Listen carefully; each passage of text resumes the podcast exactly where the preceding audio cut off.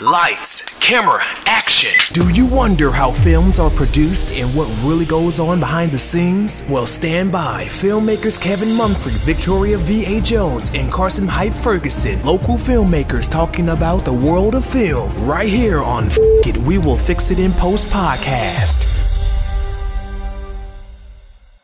Good morning, good afternoon, and good evening. Whatever time you're listening, I thank you for doing so. I am Kevin Mumphrey, and this is F It. We will fix it in post. I have my friends with me, Karsten Hype Ferguson Yo, and Victoria V.A. Jones. what's going on?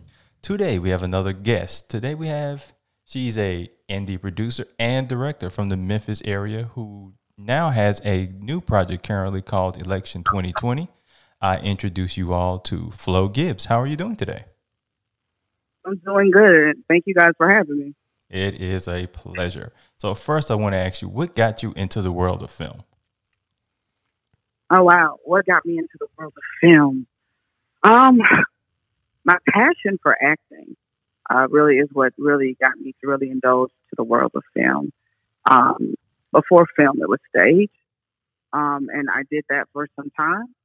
Um, and then I went off into uh, disappeared into the music scene for about a decade, and had a recording studio and was uh, a sound engineer, audio engineer.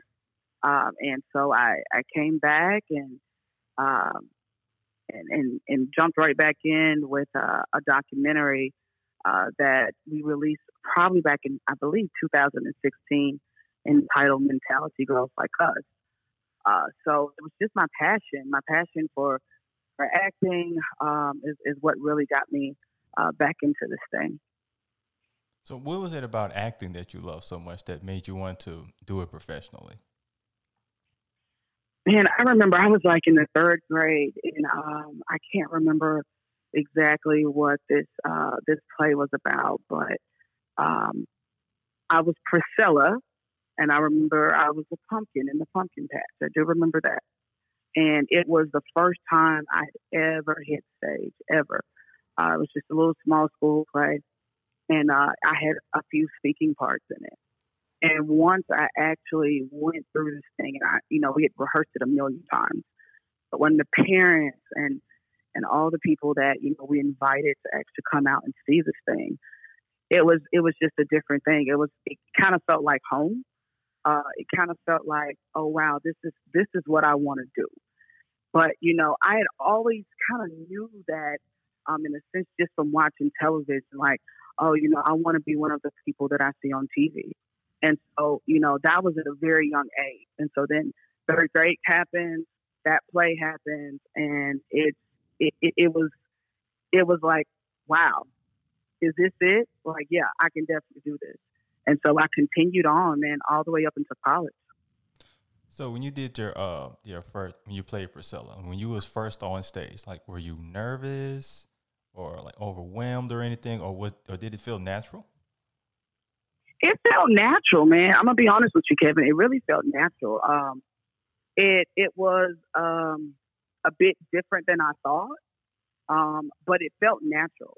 And of course, I like you know I like the attention at the time, um, and so it was it just felt natural. It felt like it was it was it wasn't one of those things where I was nervous or I didn't want you know there were some kids that were crying or they were saying their lines and, and, and I remember one I, I swear to God I remember one kid actually like peed like Oh the whole God. front of his pants were wet. Man, that was lit I right do there. remember that. That's like a scene from a Yeah. movie for real, right Yeah, there. yeah, and I, I remember that, and uh, he he did not like that at all. But it was it was a good thing, and I think it really opened me up to other possibilities. And then uh, went on into middle school, and then we had something called Neighborhood Playwrights, and we uh, did a film. Um, now that I actually think back, it was film was actually kind of weird. It was like about slavery or something. Uh, so to, so I went to a predominantly white school. It wasn't many uh, people of color um, at that school, but yeah, I remember playing in that, and uh, I was going to acting school to uh, Carolyn's Finishing Academy, uh, and she was my acting coach. She's actually still here, and she's still doing that same thing right now.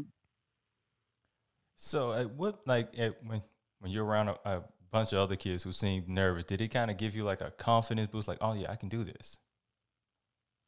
I didn't understand. so you know, I, I, didn't understand. I was like, "Wow, this is." It's. I, mean, I think for me at that time, you know, it's like we've done this like five or six times in a week. We would we would rehearse this thing for at least, I mean, maybe two weeks, three weeks. And so when the people came, I mean, they were fine. Everybody was fine, right? And then it wasn't until the night where like our parents and people came to see it, where people kind of like started freaking out. But to me, it was just like we've done this so many times. like, how do you? oh, it, oh, it's because of all the eyeballs. Right, and, and I that's what it was. It's kind of like that, you know, fish being looked at in glass, you know. So it was it was kind of that thing for some of them. But I mean, there was me and a couple others that you know um, I remember uh, going to acting school with and and uh, auditioning for different parts like after that, and that was kind of a jump off for for a couple of us. Okay, so as far as like, were you always good at like remembering lines? Wow, was I always good at remembering lines? Yes and no. So I kind of like to, I perform best under pressure, or at least I think I do. And, um, you know, I can remember so many times, man, like it would be two or three days before I would cram all my lines. And I would, it would, it worked that way for me. I would just cram them. You know, um, we would have a lot of table reads and rehearsals and dress rehearsals and stuff like that, and I never do the lines. And it would only be about two or three days before, like, where I actually had to know the lines, and uh, and I would get it every time, man. I would get it every time. And then I went on in, high school and uh, participated uh, in the Tennessee High School Speech and Debate uh, Legend or League where um, you do after dinner speaking and dramatic interpretation and solo acting. And I did that for quite some time. And uh, I remember going to a small private school, very small private school. And um, I remember us going against Overton and Germantown. Those were the two schools that was really hard to beat here. And I was the only person in my school at that time. I actually had to convince one of the teachers to actually, you know, hey, I need an adult and I, in order for me to be able to enter into these competitions, and so the school I was going to at the time, they didn't have any theater class or whatnot, and so I had to convince the teacher, uh, and um, to get him to be involved or whatever, so he could like sign off on everything. And he was like, "Yeah, whatever, I'll do it." and I ended up winning first place in the district, man. And uh, and I beat Overton High School. They had like about 50, 50 folks. I beat every last one of them, all of Germantown. Uh, and I placed number one here in Memphis for two consecutive years, uh, top 25 in Tennessee. Um, it was, yeah. And that was, that's when I was like, okay. And so then my dad, he started really like investing um, in, in my craft and he would take me all over for auditions. I would go to New Orleans and I would go to LA. And it was, it was a journey for sure. So your parents was sure. always supportive of what you wanted to do. Oh, absolutely, absolutely. No matter what it was, you know, if it was the piano or softball or soccer or basketball or acting, they were always supportive. And my dad was like my biggest cheerleader, uh, especially with acting. Um, you know, I would go out, do a couple auditions, and he would be like, okay, where are we going next? And so that was one thing that I really uh, admired about him is making sure that he supported me and the cost came along with supporting that um, as well, you know. And so, yeah, I was really lucky. I can't complain about any of that. Mm definitely can't. That's dope. So when you would audition for when you were a child and auditioning, do you kind of remember any of these auditions at all? Wow. Yeah, I actually do remember quite a few of them. Um, wow, yeah, I, re- I remember quite a few of them. Uh, and I I would either get the part or my dad didn't want me to want me to take that particular part. There was a, a film that was actually here where it was a young black girl and she would uh, get uh, sexually assaulted by a mm. couple of grown white men. And my dad was like, "No, you're absolutely." And I and I got cast. Like I went out and did the audition. And I wasn't really aware of what I was really auditioning for. I just remember my agent saying, "You need to be there," and my dad went with me, and I was just like, "What?"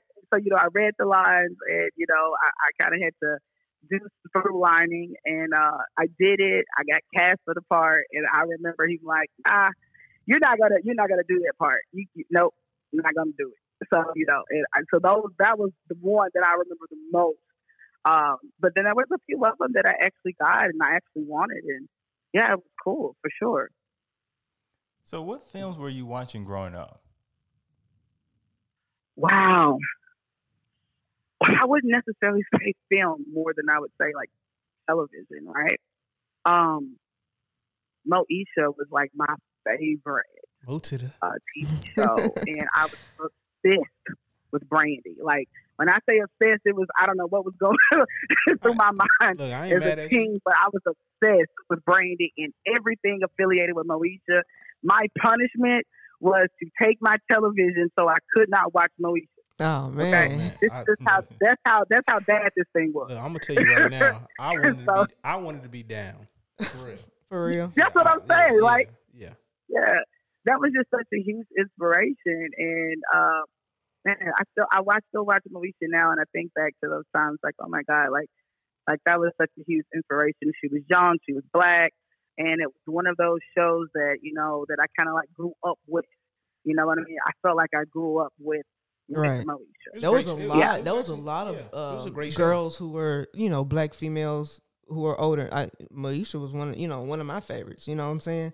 There's a lot of Yeah, black like- females who who looked up to that show, who watched that show faithfully. You know what I'm Mhm. saying? And who were like, that was their thing. You know? So, Yeah, and not even just Brandy. I mean, Countess Vaughn and and Shar Jackson. Just like seeing them, you Right. know what I'm and, and and you know Sheryl Lee Ralph. Just seeing her, it, it was kind of like the Cosby for my time. Right? Yeah, yeah. You know, Yeah, I can see yeah, that. yeah, yeah, absolutely. so with you being a, so Ab- do you watch? You watch? You say you watch it now. You can still kind of watch. Yeah, it. yeah. I go on binge watches every now and again. So with you I go on being with you being a director, can you still watch it and be nostalgic, or are you are you looking at it in detail? Like, is it harder to watch now? some of my favorite stuff, um, I just watch it based off of just my admiration for whoever I'm watching or the purpose of me watching it. Like, um, you know, uh, Steve Jobs is a really big inspiration for me. And so the other day I was watching Jobs and for the thousandth time. The Social Network is another movie that, that I really like. And so I watch those movies because those people, um, they were gifted, you know what I mean? In a way, uh, where most people didn't really understand at that time. Um, and so when I watch those movies, it's really hard for me to critique them or to watch them other than just a fan, to be honest. And so I would say that would be the same with Moesha. It's like it's hard for me to watch it any other way than my love for Brandy, my love for, you know, for me, when I watch Moesha, it's like I'm going back down memory lane, if that Right. makes sense. You know, like Right? Uh, well, my, my bad for stepping on you, but um, the social No, net, the, the social network is a technically sound movie, like top to bottom, It like is. from script to dialogue. Yeah. I, I'm a big, yes. I like I like a lot of Aaron Sorkin stuff, and Yeah. um, and then um, what's the director? Uh, uh, wait, Aaron Sorkin was the writer, right? And then director was um, You talking about for the social network? yeah, Yes. for the Social Network. I, I believe so. Yeah, ah, man, what was it? What was the writer's name?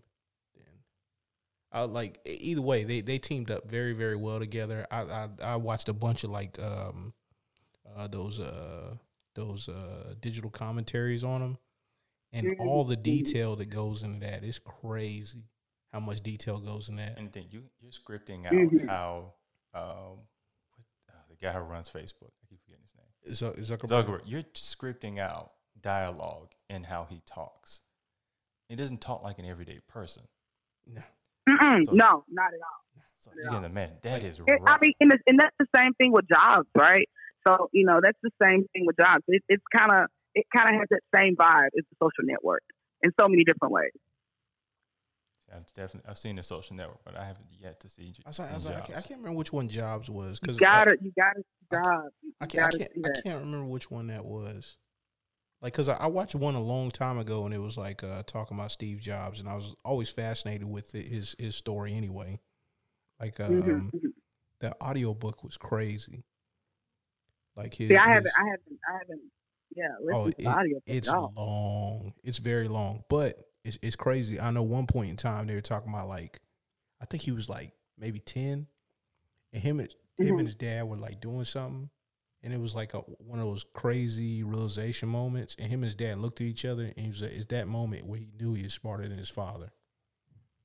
Oh, That's crazy. Because you know yeah, I would love to see that. that, that Because like, the that's, movie kind of starts off with him as an adult, really. You know what I mean? yeah. You know, finding his way and and you know in college is where where it really starts. I, I I think it's really, really interesting to see how people take certain things from history and don't Mhm. actually understand and they think, oh, this is it. Like people didn't know why he was a hole. Well, a lot of people that are super, super right. smart, they they they're maybe not as inclined to be, you know, in touch with their feelings.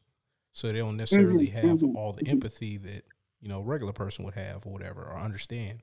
It took him basically his Mhm, whole life to, you know, glean what other people felt. Oh, that's understandable. So that's what's wrong with me, huh? You know what I'm saying? I guess we're tell gonna you keep what, that. though, Kevin. you said what now? I guess we're keeping that since she said it. Say what? But- I mean, people say I'm an ass, so I don't see it. You know what I'm saying? I don't see it. so well, since we we- since we're, we're bringing it all out in the open, you're kind of an asshole. I mean, You're a lovable one, but Yeah, you know what, man? Like people, people want people to be what what's quote unquote polite, and not like, and they don't respect direct people. Or relatable, or relatable. Like people want to relate. Like when you're watching your favorite show or your favorite film, like whether you know it or not, subconsciously you're you're looking for like who's the most relatable person to you. yeah. And, and sometimes, sometimes the a hole is the most repla- relatable person. how, how Vince Vaughn make all this money? Because like I, I, I ain't like none of them character, them early characters. But like people, I because people up north are a lot more direct than people than Southerners. So because mhm, usually pe- mhm. people I know in New York, they're very direct, and when you're Yeah, not, yeah. It it throws them off. So yeah, I mean, like, but you, Yeah. you you can you can be polite without being too you know unrealistic. I guess like is what I'm saying. Like it gets to the point where people are being so quote unquote polite to where they're Mhm. like they're not actually being accurate at the point in time. I almost come off as fake. And Yeah. it's not realistic. Yeah. It's not real, Yeah. right? Right. It comes off phony. Yeah, Yeah. And, and I'm like, be like, be like, hey man, I like those shoes. Like, There you go. no, you don't. I was like, I don't like the, I don't like these shoes. so Hey, Flo, Kevin, you know, it's it's also one of those things too, man, where it's like, uh, you know, people say, you know, how are you doing? Or I hope you have a good day. You know, do people really hope you have a good day? Nope. And like, do they really care how you're doing? Because like, if you're doing like shit and you're like, you know, on the elevator and it's like, how, how's the day going? You know, they you just say it's go, it's going well, it's going good because we're just we're programmed for that, man. right? You know, I had, I had to stop that in, in 2010. Like, I actually, I, I, I had a con- I had a conversation with a guy, and there was a dude. He stopped. He stopped me in the hallway or whatever after I asked him how he's doing, and he really wanted to uh-huh. talk, and I ain't had nothing. For Oh him. yeah, yeah. And then I, I walked away because I was like in a rush, and I was like, man, I feel like I, had. I, I like really like, and it was like you know, I, I, I, I said, you know what, you know what, I have to. Anytime I ask a question, I have to be ready, willing, and able to have a conversation after that. So I don't ask that Mhm, question no more. mhm, mhm. Like especially if I don't have no Mm. time, I'll be like, hello, Yeah, hey, hello. Yeah, I'm gonna have to. I'm gonna have to start doing that because for me, you know, it's kind of like. And then I also, you know, like my, I guess you would say my day job is local government, and so it's just kind of like one of those things that you kind of get accustomed to saying. You know, you have a lot of elevator rides and with a lot of folks, and you know, how you doing is one of those things. It's one of those small talk moments that we really need to kind of look at to see, like, do you really care? You know, do you really have And, and, and, you know, and if I if, if I don't have the time, if I really don't care, I don't ask that question because you open up Pandora's box with some people. Because especially now, you got people that mostly throw up on you. Right. Oh, I was waiting. exactly. I was waiting. See, that happened to me. Wait a minute, now, go back. and- What did you say, Kevin? You said you have people mostly doing what now? No, I'm saying that that happened to me once. So my rule is I don't say how you doing unless I know you. Like I'm gonna sit and stop because I've I've said that to somebody while I was like at an internship and he went, Oh, I'm so glad someone asked. I went, Say "Shit." what? No. Like, oh shit, I'm in a trap. That's when you make up an He excuse. about to unload on you. And he, he talked. What do you mean we ain't make up an excuse? meaning meaning like if you know if you don't know this person, you know what I'm saying, and you really ain't get got the time and you really just don't care, I'm gonna make an excuse up. I'm gonna let you talk for like a little bit, Mhm. and then my next my next thing will be, oh, okay, for real. Well, you know what? Oh, I my think it's time for me. I gotta go do this, or I gotta know what I'm take my sleeping medicine. I ain't gonna say that, but you know, you make up something to get out of the conversation because you know what I'm saying. Right, right. You don't, you don't really, you just don't want to hear all that. And if, if you can't Well, think of a lie, my just, job, y'all, almost forty hours a week is is you know I I'm a counselor or therapist, and so you know, uh, yeah, I listen to people's problems for a living. So you know, I but You- I'm gonna be honest with you. you wanna do it's that on not that I don't care outside of that, but like I need self care and a break from it. Do you Right. understand what I'm saying? Right. Oh, they want you want to hear that at Saturday at three in the afternoon. No, oh, no. like you, you, you, you in a grocery store or whatever. keeping it it. I'm keeping it real. I don't. You in a grocery store, you know, trying to you look at the chips, and somebody just start having a random conversation with you. You oh like- man. you like, Oh, what? Just God, stare no. awkwardly at them. Yo. That's not You gonna work. so That has worked amazingly for me. Oh my god. But maybe being a six foot bald headed black man helps. I don't know. No, because they scared of you. Good, Nah, good. Nah, like, cause I, I would, I would go out dressed bummy. I had my hat all like low, look like I'm about to take something for somebody, and then it be looking like an old lady like come up and just start talking to me, and you be like, man, I would crack. I was Wow. like, man, I was like, man, I was like, man, I cannot. It's like, and it was like, it was always like, like these three ladies. Like one be like a little old Puerto Rican lady, one be like an old white lady, and one be like a old black Uh-huh. lady, be like my grandma. And they be like, they like, how you doing, young man? And the little Puerto Rican lady over there had her accent. She's like, oh, I was like, I was like, That was the accent? no, I'm Nah, that was his definitions of the accent. No, I'm He- not, I'm, not, I'm, not, I'm, not, I'm not gonna go all into it, man. Like people cancel me, man. People cancel me out here. Yeah. I'll be out in these streets. Sound like you bleeped yourself, so thank you. I don't have to work about that. So Flo, like what uh, made you go from being on being one to be on front of the camera to going behind the camera? Yo, so okay, so I'm I'm in high school. I have graduated. I've gotten accepted to UCLA on scholarship for acting. Okay, and Pepperdine University.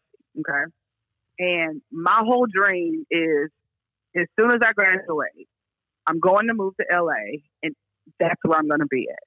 So my mom, my dad take me out there, find me an apartment and everything. Right. I'm 17 years old. I come back to Memphis. I'm packing up. I'm packing. I'm taking everything. My brandy posters down. I'm taking, I'm taking it. I'm, I'm like, okay, I, I'm finally going to LA. Like this is about to happen for me. And my mom has a breakdown. It's just like, you know, that city's too big. You're too young. And so here was the trade off. What can we do to keep you here? Right? What can we do to keep you here? And so my dad was, you know, no, let her go and spread her wings, blah, blah, blah. And my mom's like, no, let's see what we can do to keep her here. And so uh, both of my, my parents are also real estate investors. And so they had a property um, that had been sitting for some years. And uh, around that same time, that summer, I had met a couple of folks that um, were road managers and um, that was doing a lot of stuff with like music and hip hop, and it was interesting. And so I kind of indulged in that for the summer. And I was like, you know what? Hey, I want to open up a recording studio. If you want me to stay, I want to open up a recording studio, and I want to do it at this property. And my dad was like, deal. And so I end up staying here, and like he invested in that business for me, and I end up going to uh, the HBCU Lemoyne College, and that's where I graduated uh, from. And so I left acting alone completely, right? I had just completely because I felt like I had done. You know how you kind of feel like you outgrow a space, yeah. Yeah. and it wasn't that I had outgrown Memphis, but I felt like where I wanted to be, I couldn't get there and in, in necessarily uh, where Memphis was at and where I was at at that time. Um, and so I said, you know, whatever, you know, I go to school and I did that and I opened up the recording studio and I ended up staying uh, and doing that for 10 years. Um, and then I closed it down like in 20, I want to say 15, 2015, 2016, around that time.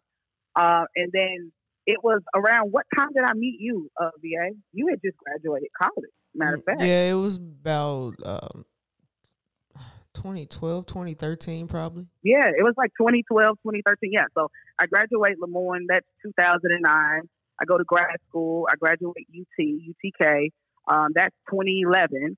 And so I'm done with school, right? So now that thing that was that, you know, that desire was like, okay, I need to get back into this some kind of way. And so um, I had been thinking about a documentary, uh, just the concept and the idea for some time. And I think I actually met VA. Uh, she had posted. I, I think we met on Facebook, right? I, I think so. Right? I I yeah, think yeah, so. The social network. Yeah, we met on Facebook. the She had social network. something. Yeah, the social network, right? so she posted something or another, and uh, I think I went to her page or whatever, and I was like, you know, hey, it was an idea for a documentary I had had for at least maybe a year, and um, turns out she was had either just graduated or was about to graduate. Um, Yeah, something like and that. she was like, "Yep, yeah, it was something like that." And uh, she was like, "Let's do it," and that was it. And that's what we did. it was just let's do it. And um, so that was the story, and how that story really uh, begun. And it was I was really inspired by a small city, um, Marianna, Arkansas. So I graduate grad school. My first job is to uh, take over a clinic in Marianna, Arkansas, where the population is about five thousand. Okay, and it's Mariana, not Mariana. Two different places. So Mar- Mariana is about two hours away, and so the, the pay was like unbelievable. And I was like, damn, you know, do I really want to drive two hours to work? I think I will for this pay.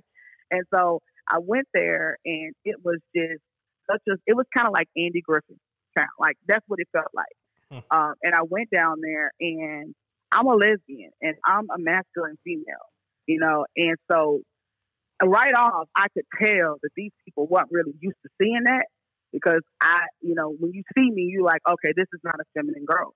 And so, um, you know, these people weren't really used to seeing that. And so I'm like chasing down my clients because they don't have phones. So you have to roll up at the house and do all these different things. And I remember going to the high school and um, I walked by a group of, of like teenage boys. Uh, and one of them said underneath their breath, is that a girl? is that a girl? And I was like, damn, I don't, you know, like I don't look like a dude, dude. Do I? You know? And so uh, I actually went back and kind of like engaged in that conversation with them. I was like, I heard what you said. and you know, and they, and they just kind of looked at me, and I was like, "Yeah, I heard what you said. Yes, I am a girl." And they was like, "Oh, I'm sorry, ma'am. We didn't mean anything by it." Da da da da da da. And so it so that happened one time, and then the next time it happened, same school. I go to the school because I because I would go to the school so I could try to like if the kids you know were really disruptive at school. If I had a client that was a child, and I would go to talk to the teachers to see if I could get them in the treatment plan and get them involved in the kids' treatment plan, and that's why I was there at the school. And then some some other kid was like, "Uh, sir, what?" and, and at that time, I was also at that time I had just done the big chop, and I had started my lock journey. Um, and so my hair was short. Um, and so, you know, it was like little small locks. And I was, okay, okay, okay, you know. And so I was like, man, these people, you know, are there not any lesbians or any LGBT folks around here? And if if it was, I don't think I ever seen like not one. Okay. And so I was like, okay, yeah, this is crazy. Uh, let me get from this Andy. Oh, well, we're really at that point I was speeding because it's a two hour drive there and a two hour drive back. And I get pulled over by the cops. And, uh, you know, they were pretty polite or whatnot. And so I went to pay the ticket because it was like a little small courthouse. I go in with my credit card and they tell me, you know, um, no, you have to pay cash. So I'm like, okay, cool. I go to the ATM, you know, and I know exactly it's only one ATM in the entire town. I know exactly where it's at. It's at a gas station, and um, and so I, I go I go there. Well, I, I tried to attempt to go there, and they and they said, oh no, you can't leave here until you pay. I'm like, well, I can't pay you until I can get to the ATM. And so like they didn't like put me in jail, but it was kind of like a little holding place. And I was just like, I gotta get the hell out of this place. And I was just like, yeah, these people are really weird. Uh, and I gotta get the hell out of this place. I, I quit like a week later or whatnot. But Man, them small that's when I was like, let me do it's small town. I mean, small town. It's uh by, I think it's uh Hugh, Arkansas, if I'm not mistaken. But you, but you know, Yeah. those small Very- town dynamics is crazy anyway. They be like, it, Mhm. you know, especially you being an outsider, like that alone, Man, that alone gets you. yeah, And they find out you're from Yeah. uh, what they consider a big city. So- yeah, sometimes- yeah. sometimes- Especially when they see sometimes those get you. tags on your car. Yeah, Yeah. Oh yeah. yeah, they, they be trying to hit you up for little fees and stuff like that because you be like, oh, they they passing through. We gonna get that little money. Yeah, yeah. Yeah, we we So that get was my little- breaking point, and um, I wanted to tell the story without being. So your question was, how did I end up behind? So I wanted to tell the story, but I had no interest anymore uh, in being in front of the camera. And so I said, well, let me tell a few people's stories, and let's make this a bit interesting. And um, you know, let's tell it from the perspective of um, a lesbian, a stud, so to speak, that has a child or maybe uh, someone that's transitioning from female to male, or maybe someone that is uh, Asian.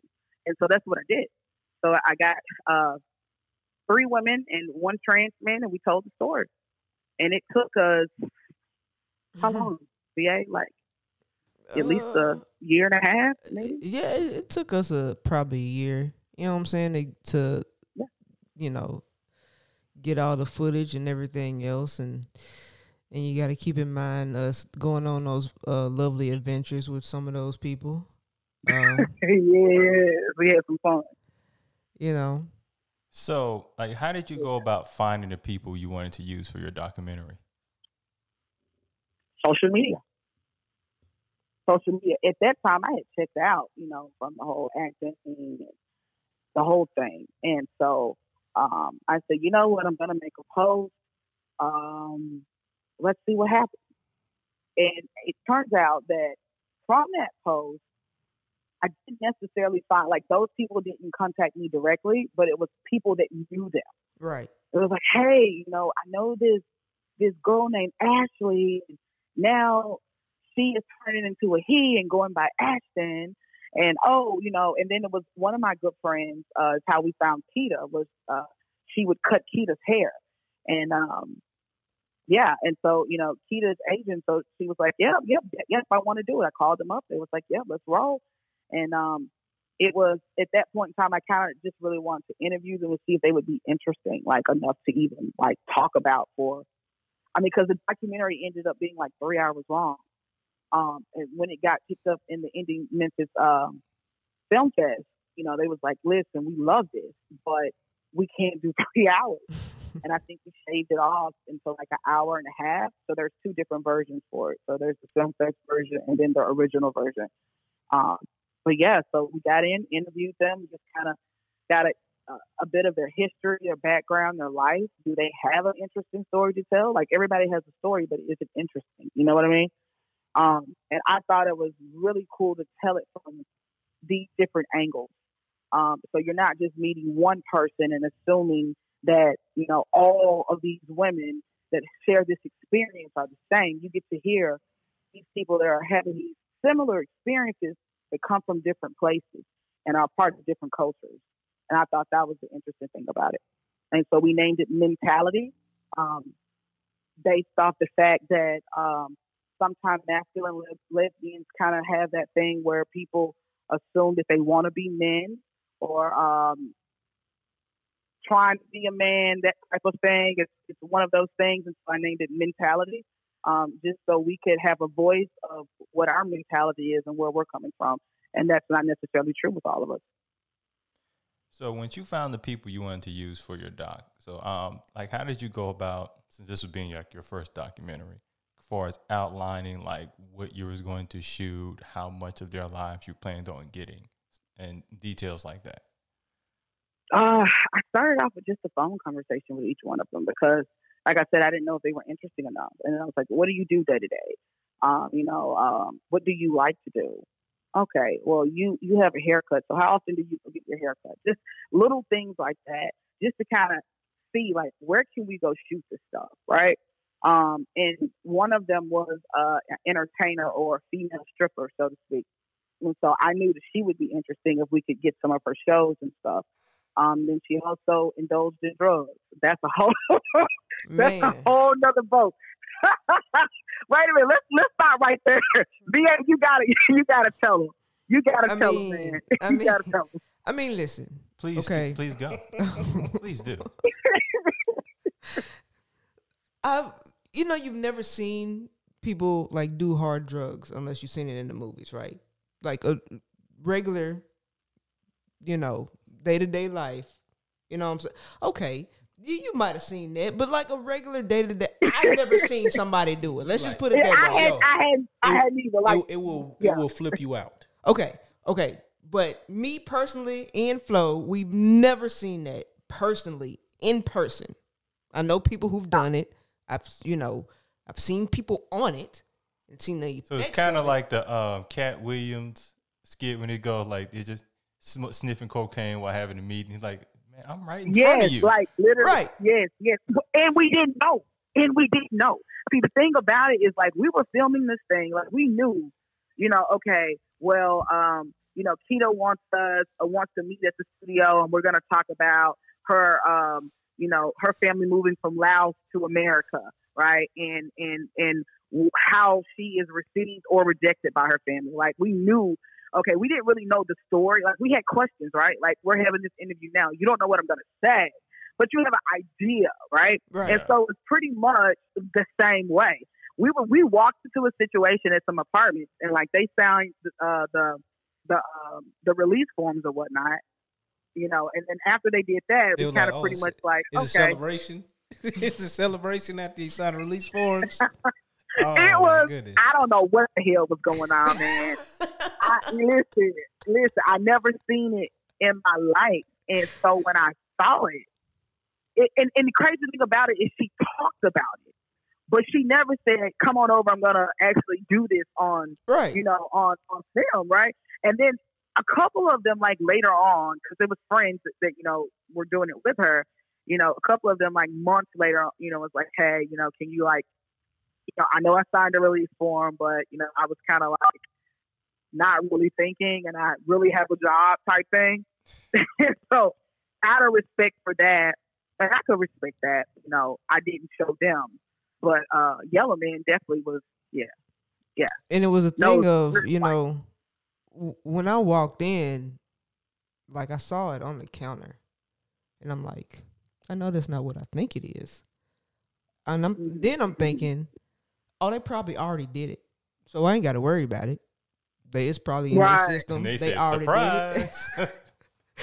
So if you watch the documentary, there's there's a one part where literally she's she's you know she takes a I don't know if it was a dollar bill it was some money it was, it was a dollar bill. puts it in the money folds folds it over does whatever she's doing open it opens it back up she either had her ID or her credit card I'm not quite I can't remember Uh huh. It was our ID. yeah she lined it up it was like in the movie and I'm like It Is this threw for up a thumbs up at the end. Yeah. It threw up a thumbs up at the end. Threw a thumbs. why she she sniffs it puts it Oh, there ain't no props here. you know what I'm saying and I'm like This ain't this ain't flour.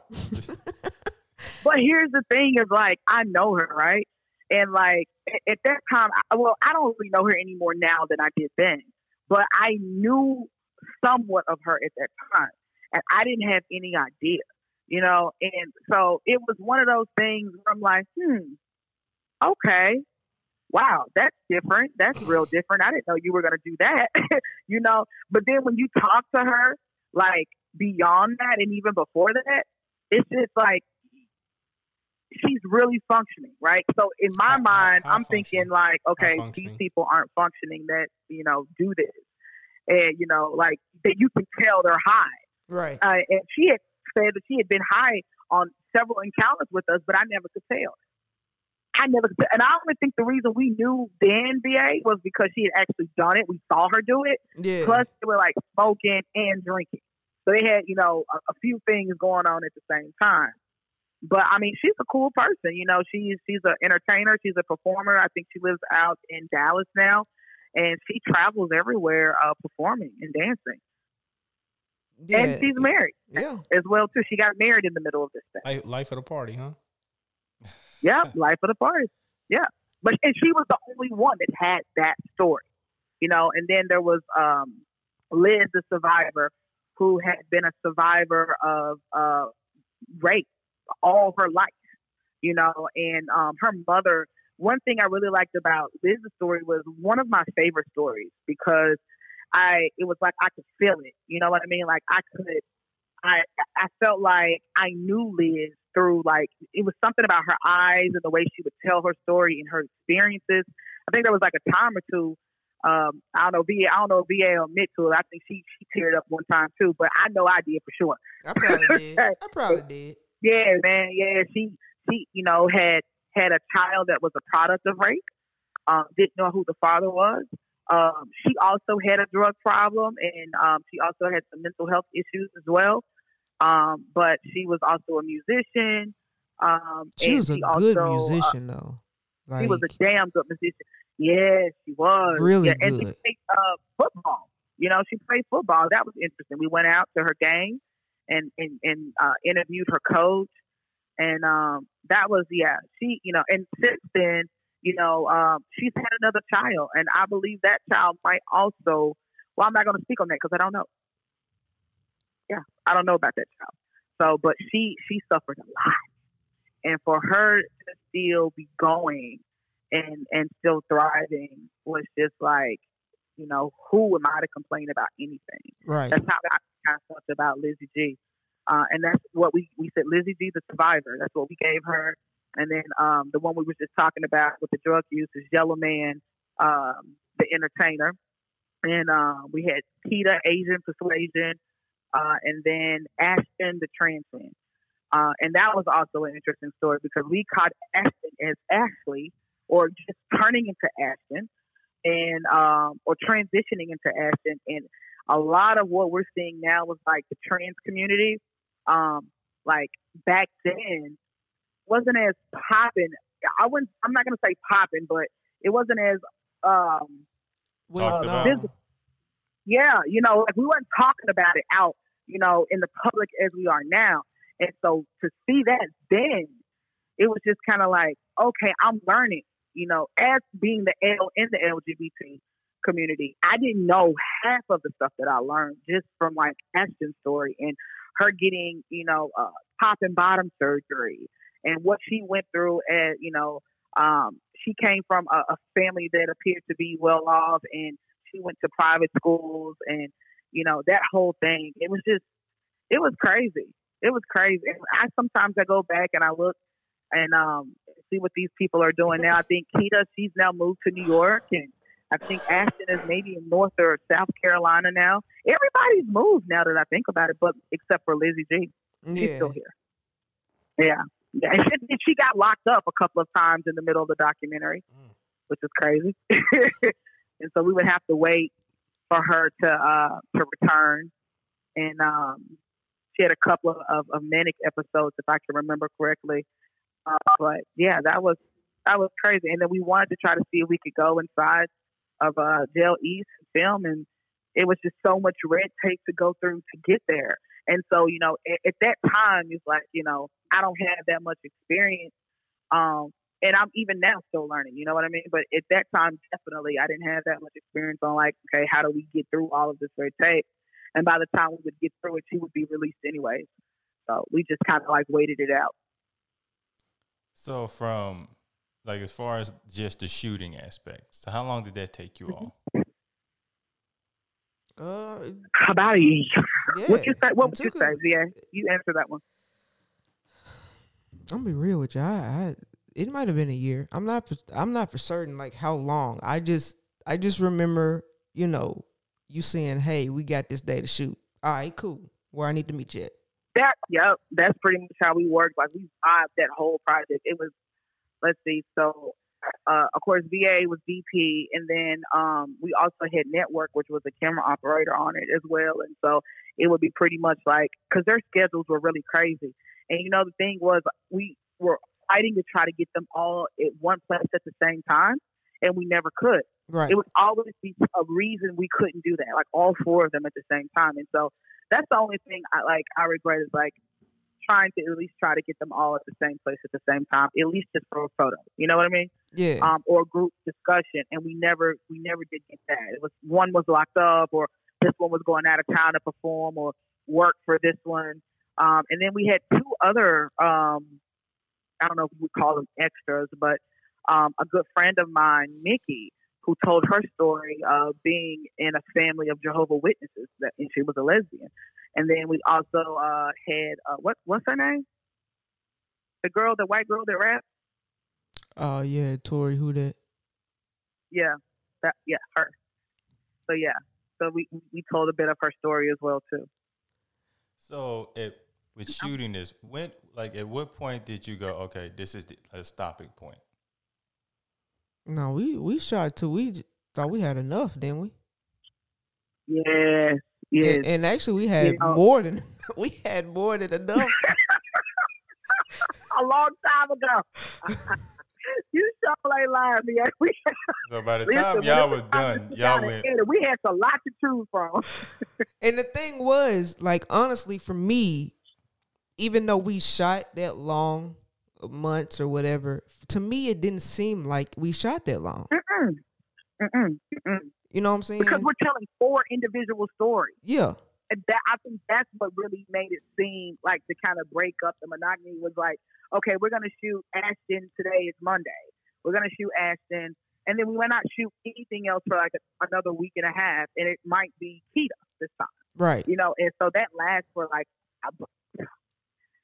to me, it lasts uh, maybe just a bit over a year, and then it took about that much time for me to actually like really go through all of the footage and to um, figure out like how we're gonna actually tell the stories because there was at one point in time I said, you know what, we're gonna do this in parts because we had so much, and we'll do this like you know we're gonna release thirty minutes of this and then we'll come back and like just kind of like a show, you know. And I was like, nah, let's not do it that way. Let's keep it the way that we had it.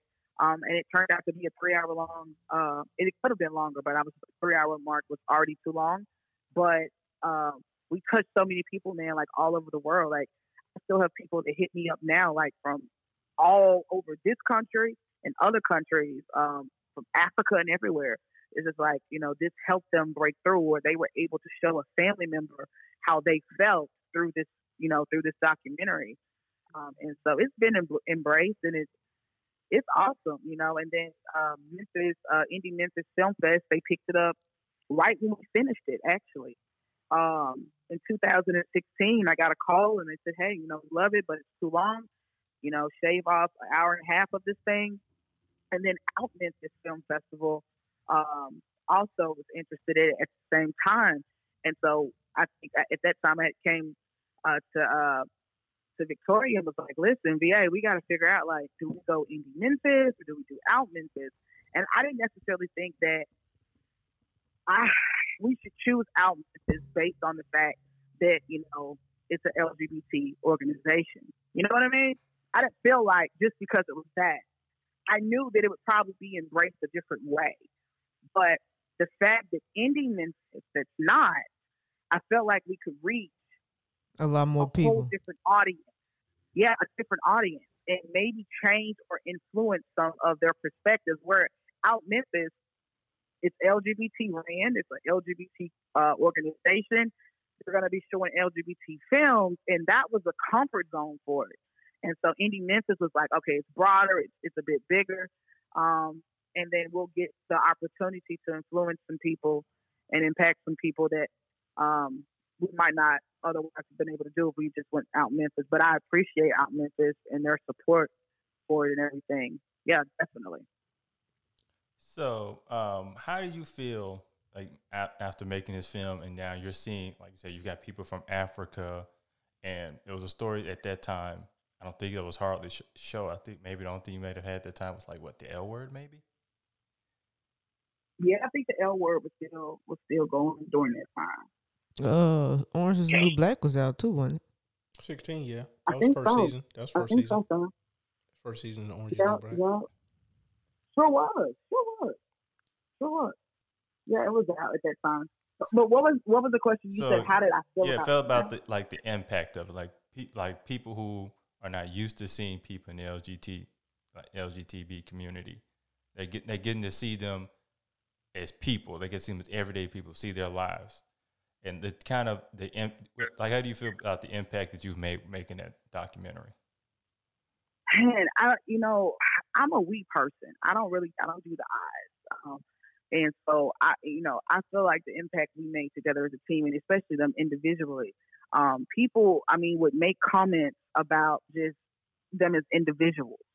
Um, and I would get the phone call or either see the comment um, because you know I made sure all of their social media stuff was attached to it. They've changed some stuff since then, of course, but at that time I made sure their social media and stuff was attached to it so that if people wanted to reach out to them, they could. And so uh, the viewers had an opportunity to reach out to them and not necessarily me. And that's what they did. Um, and it was amazing. It was amazing. Um, like, I think there was a video of a girl crying, saying that she felt like Ashton her whole life, um, and that she was ready to, you know, start her transition, and she was sure. That was that was that was yeah, that was touching for sure. Um, and then you know, you always have the assholes and idiots to say, you know, what are they? Kill them. They should be burning. Like you can literally see some of this shit still in the comments. I probably should go in and erase some of this stuff, but I feel like if I do that, then it's not real. Do you know what I mean? Like people Yeah. need to see what people are saying. You know, I I, I want them to see what it is and its in its rawness, um, and to see how like where we you know were and where we've come from that, and where we're still going as a community. And so it's important to still see that ugly. It's just kind of like the same with racism, right? Yeah. And so, uh, yeah, it's, it's it's one of those things. But I felt, you know, like I couldn't believe it, you know, especially um, with really no experience, you know, um, and really depending on Victoria to to to really help guide in some way. And she did. She did exactly that. Um, and so, yeah, that was, you know, I hadn't really had that type of experience with a documentary. That was the first documentary I had ever done. I don't Me even know if that was too. the first one. Yeah. Yeah, It was hey, we, but we kicked ass. We kicked ass. you know what I'm saying? We kicked ass. No, I went I went into that project like, you know, not knowing. And, and and for me that was good too because I was learning at the same time. So me mm-hmm. going into the project not knowing what was going, you know, not knowing how it was going to go. I never done a documentary before. I I mm-hmm. just I just finished all these student films and projects and stuff like that and that's the only thing I had under my belt. It was actually cool for me to go and us to do it and me to you know for both of us to try to figure stuff out and put stuff together and learn at the same time. Like that was a cool thing for me. Mm-hmm, mm-hmm, you know mhm. for for Yeah. for uh for me since I, I watch a lot of documentaries i think those are the best documentaries where the the the person making the documentary is not trying to lead you or anything like that. And just Mm, you know mhm. natural questions arise. And you you get all this information or whatever and then you determine what you want to take from it you know it's it's not a Right, predetermined right. uh it's not a predetermined thing and i i, I think Yeah. i think that that makes for better documentaries Yeah, yeah. But the thing, what VA's not saying too is like the bonus on it was the fact that she just got from school. So like everything she she learned, I knew that she was gonna throw at this project. And the you know our personalities and the way we work and our work ethic match because we didn't know each other at all. You know what I'm saying? So I had to to give her a certain amount of trust and kind of let her lead on some things and vice versa.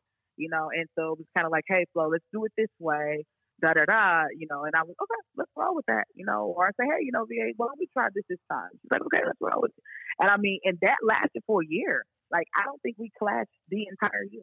no ever. No, but I mean, there's certain personalities.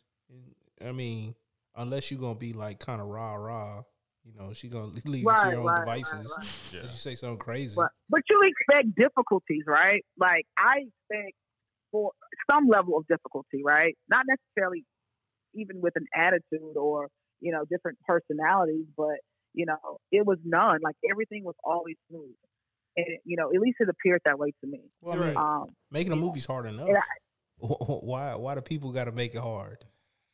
Right, exactly. A lot of people got, and I think a lot of that too was that it was our first time, too. You know, doing a documentary, and so it was just kind of like, okay, let's let's just do it.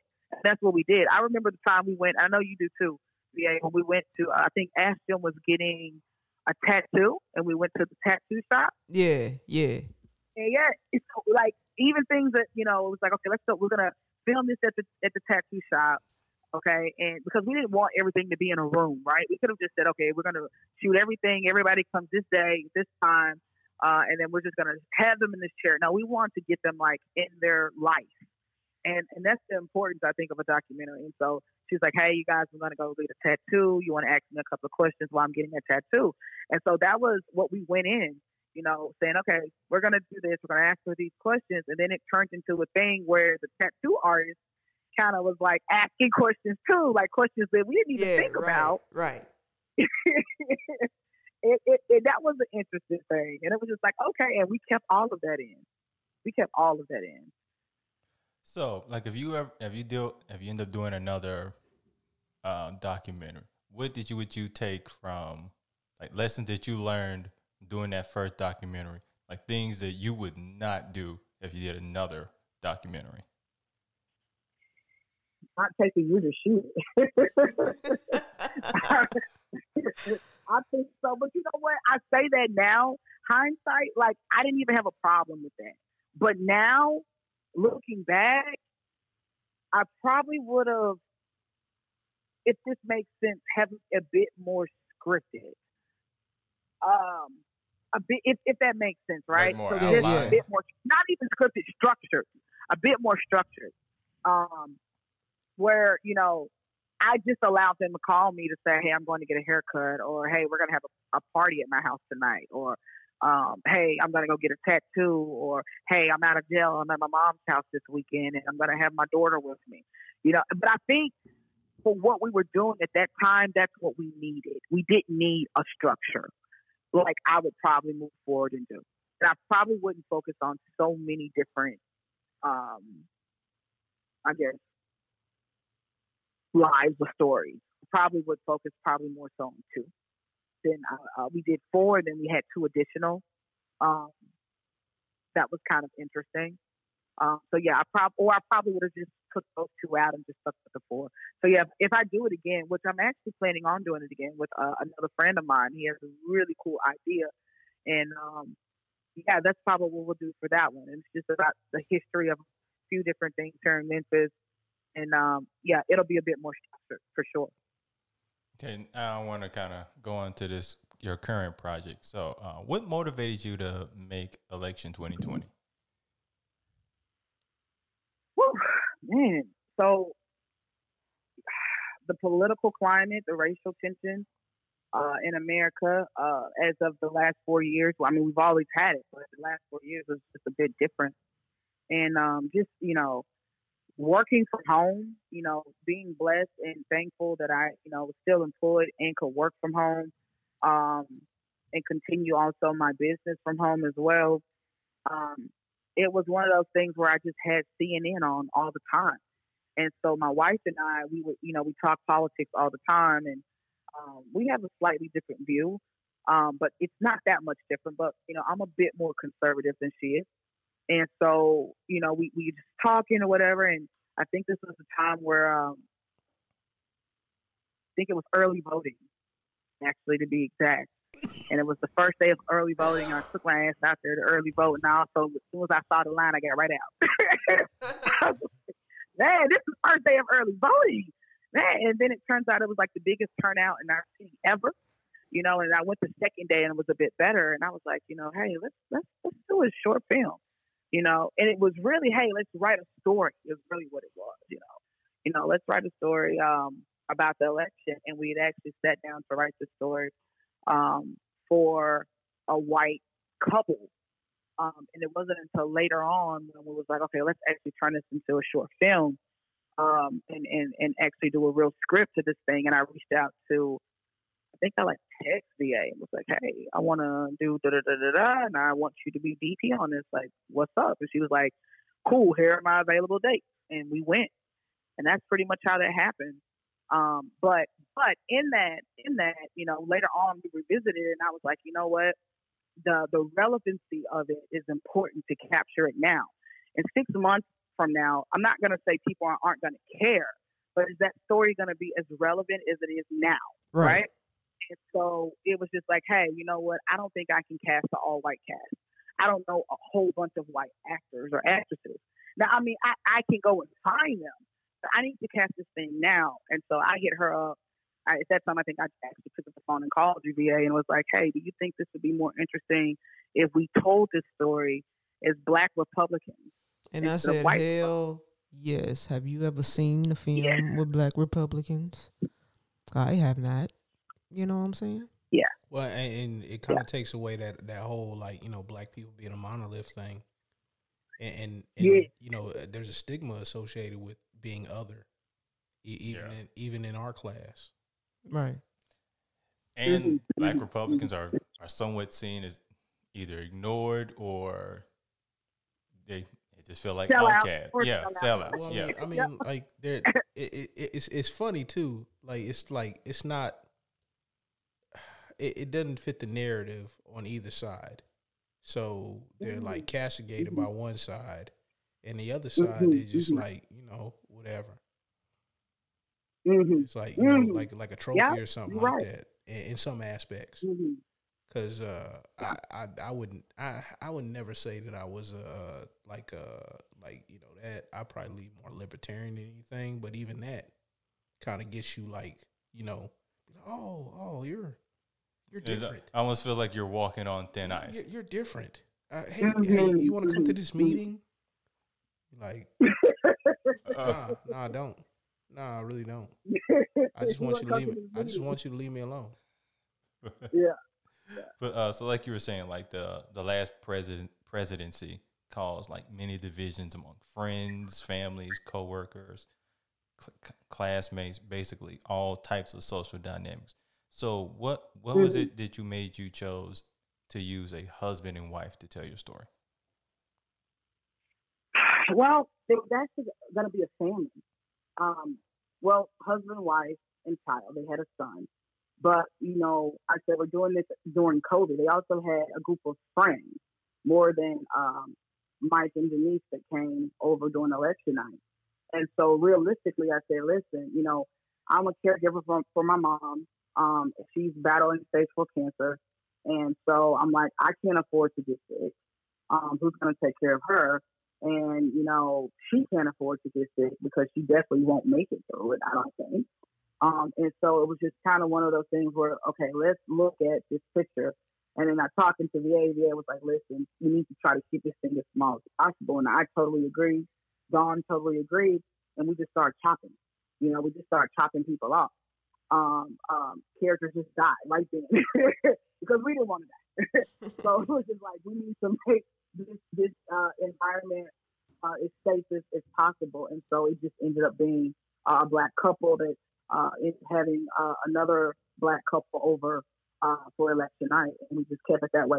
Oh, and then of course we had the the visitor, the knock at the front door, um, which uh, was Gloria, played by uh, Sybil Presley, and so she, you know, was the only white person, and I actually liked I liked that addition to the to the story because it kind of gave it a bit of a balance uh, to it, just a bit of a balance to it, and it made it seem more a bit more realistic. I think. So how did you go about the process of finding your actors? Um, did a casting call, and so um, I did a casting call online, um, and I knew that we needed to be shooting this thing within a couple of weeks. Uh, I think it was like three weeks.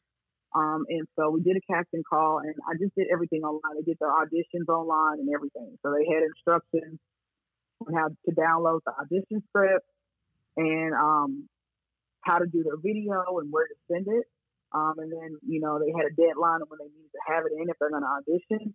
and we just went through them. And um, we went through them, and I was like, "Yeah, this one should definitely be Erica, and this one should definitely be Mir." And yeah, so we had about about twenty five people, about about twenty five, almost twenty five folks to actually audition, and it, it was a cast of five total. Which they all worked out. You know what I'm saying? They all did phenomenal Yeah. jobs, and and you know Mhm. it worked out so well. It did. It did. It did. It did. It did. And it's crazy because um, um, Erica, um, who plays well, Katrina, who plays Erica, um, when I saw her audition, I it was like, this is Erica. And so I showed it to Dawn. I was like, this is this is Erica. She's like, you think so? I was like, look at this audition, you know. And she said, oh yeah, definitely. I said, I'm gonna shoot it for VA. And I, I think I sent the video, a screenshot or something to VA. And I was like, oh, you know, I think I want this, you know, this to, to actually, you know, play Erica. And she started laughing. You know, she texted back. She was like, that's my cousin. I was like, you lie. She's like, I swear to God. Yeah, I was like, you serious?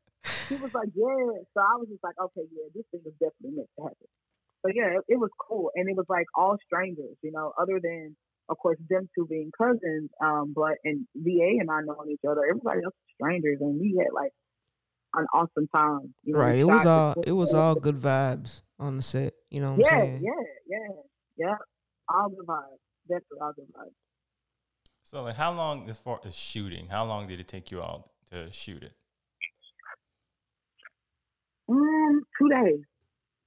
So we shot it the 26th and the 27th, the day after Christmas that weekend. Um, yep, two days.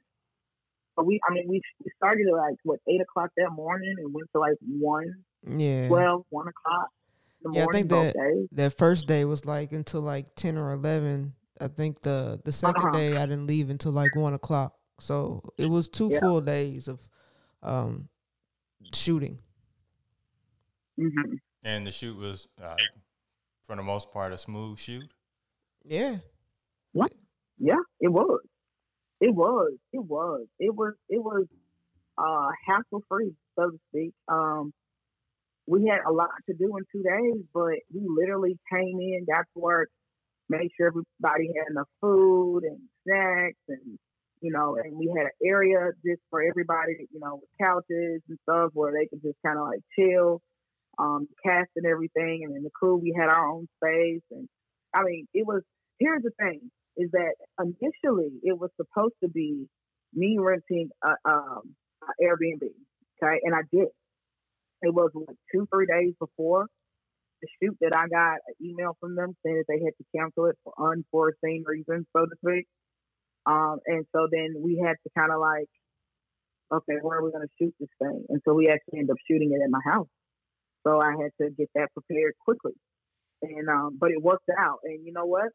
I, I'm actually glad that we did it that way because it also freed up like coins for promotion and marketing. So I'm not I'm not mad about that. At that time, I was just kind of like, what?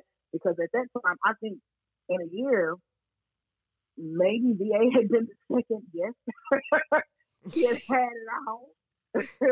you know, and so literally he had just moved into this house like a year prior. Um, so yeah, 20, no, so we actually moved in 2019. Um, and so the end of, uh, or summer 2019.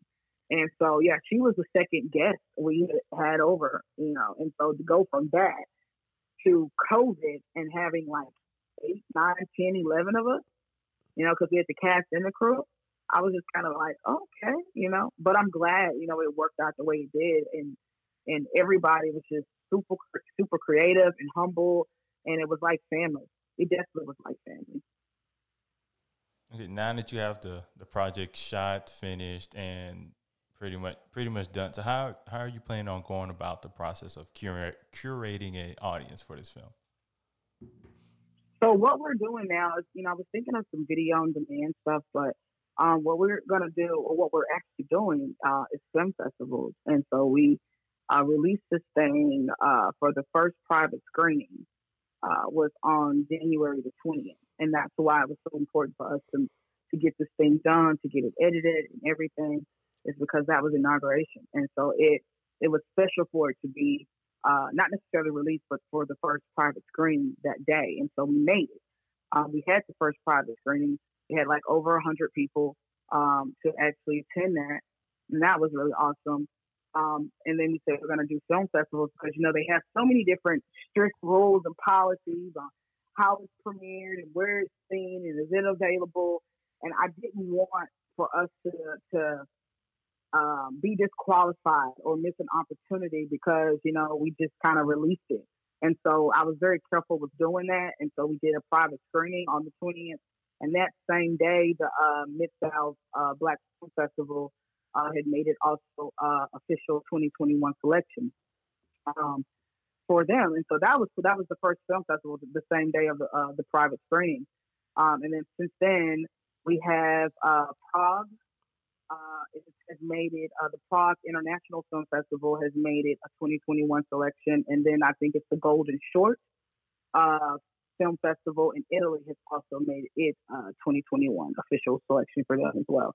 And so we are still waiting to hear from everybody else. So you're you're telling your story about Black Republicans all over the world. Yes. You know what? And that's all I care about, right? right. that's I mean, that story isn't as familiar. Um, and you know, it's it's a short film. It's 20 minutes long. Um, we wanted to kind of, you know, initially it was going to be about 35 minutes long, but we, we kept it at 20 minutes long. Um, and it's awesome. You know, we have our second private, uh, and I think our last, but it's our second and last uh, private screening is going to be on uh, February the 6th. February the 6th. And so it's an all day screening. Um, if folks are interested in seeing it, they can just go to election 2020 and it's election 2020 dash movie.com. Um, and then they can just send a request for the passcode for that day. And then they'll be emailed the passcode and they can watch it as many times as they want. Um, and the crazy thing about it is that this second screening, um, a lot of folks from the first time are, are signing back up to watch it again um, for the second time and then that'll be it for a minute, at least for another six, seven months um, until we get through all the film festivals. I don't want to keep showing it, um, and I'm really, you know, not that overjoyed and, you know, about trying to show it the sixth, especially with the Mid South Black Film Festival showing it the 22nd through the 28th. So I, that needs to be the last one so that it can do what it needs to do in the film festival arena without us, you know, constantly exposing it. So it seems like you have a um, kind of knack for telling stories that aren't normally told. Do you feel like that's a route you want to go as a filmmaker? Absolutely, man. Absolutely, controversial stories, um, and and just stories that aren't usually told, um, or maybe it's a story that we're familiar with, right? But it's not necessarily we're not, you know, seeing a black cast isn't seen that way or in those roles. And so, yeah, that's definitely something that I definitely want to continue on. And, and just some stuff that's thought provoking. Just make people kind of think outside the box just a bit, not too much. You, you know, like uh, like uh, not not telling the, the same story the exact same way. You know, for. You know, I'm I'm I'm, mm-hmm. I'm in my Puff Daddy now. I'll be like, yo, we invented a remix. I was like, there's something special. right, there's right, something right. special about like you know like coming coming from a different angle. You know what I'm saying? Like, yeah. I, I, tell people all the time, I live in a remix. you live in the remix. I, like I, I live like in a remix. So, um, like I'm gonna end it with this uh, last question for you. For somebody that wanted to start started in making films, like what would you advise them? To shut up and listen, and be around people that know more than you, even if they're not that great, but they know more. Put yourself in a position where you're in a place where you can learn and watch and learn, ask questions. Um, I tell folks all the time is, you know, if you have a story, it doesn't have to be perfect, but you got to start somewhere, right? Right. And so just start, even if even if it doesn't turn out the way you want it.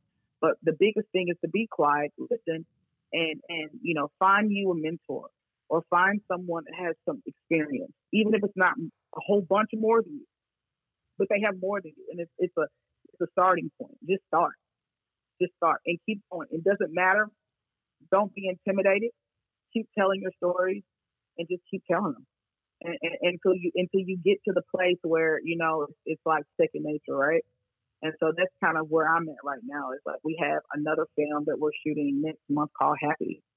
Um, and so, you know, Tyler Perry, a lot of folks have their feelings about Tyler Perry, but as a businessman and what he has done, um, you know, with with with his studio, with his production company, is an inspiration for me. And he likes to recycle talent. And so that's my plan is to recycle talent, and, you know, and especially the folks that are seen in election 2020 will be seen in many more to come of, of my work anyway. Respect the um, hustle. I believe in loyalty, you know, and so I, I want to kind of stay loyal to the same folks. As the actors, they have great, incredible talent, and they have great personalities. I think that's one of the most important things. And then it'll also allow me to be able to grow as a director as well. You, you know, maybe that's what you took from um, the the stage piece because uh, a lot of acting troupes mm. would go from place to place and you see like even in Hollywood, there's like little little you know little little um uh what do you call it little little groups or whatever people that that kind of hang together. You mm-hmm. see like this actor, this director. They're always doing mm-hmm, that, or, mm-hmm, or this, this mm-hmm. writer, this like director. Adam Sandler has his true. Yeah, oh yeah, like uh, even if you went down mm-hmm. to like the say like the Lonely Island, them cats. Because mm-hmm. I, I, I, met the um, the dude that does the editing for uh, SNL. I went to one of the workshops up in Indianapolis. Okay. And my man, um, he said he said, man, I would love to do their stuff, but they're all in house. So they, they got people that they came wow. up with, and they like, yo, we, we made sure to put our boys on. Yeah, I think that's important, right? Yeah. Um, because you know, it, especially when you're like on the indie level, right? Because like it allows you you know what you're you're getting yourself into. And I've heard like so many horror stories, like even with you know the cast for election 2020, they was like, oh, Flo, you know, you know, I went to this and it was, you know, crazy and disarray and everything was and and so I I was, you know, listening to those stories, I was like, really, wow, okay, you know, and so I'm glad that I'm not, you know, headed that way. Um, but you know, another thing I would say is professionalism. Like be professional, you know. Um, keep that at the forefront. Be professional. Get the get the releases signed. You know, have a protocol. Have have some structure, and uh, and set a standard too early, early, early on. That's what people um, want. People will respect you. That's what people, people will respect you. People, people, yeah, they'll people want you. that. Yeah, they want that. Yeah.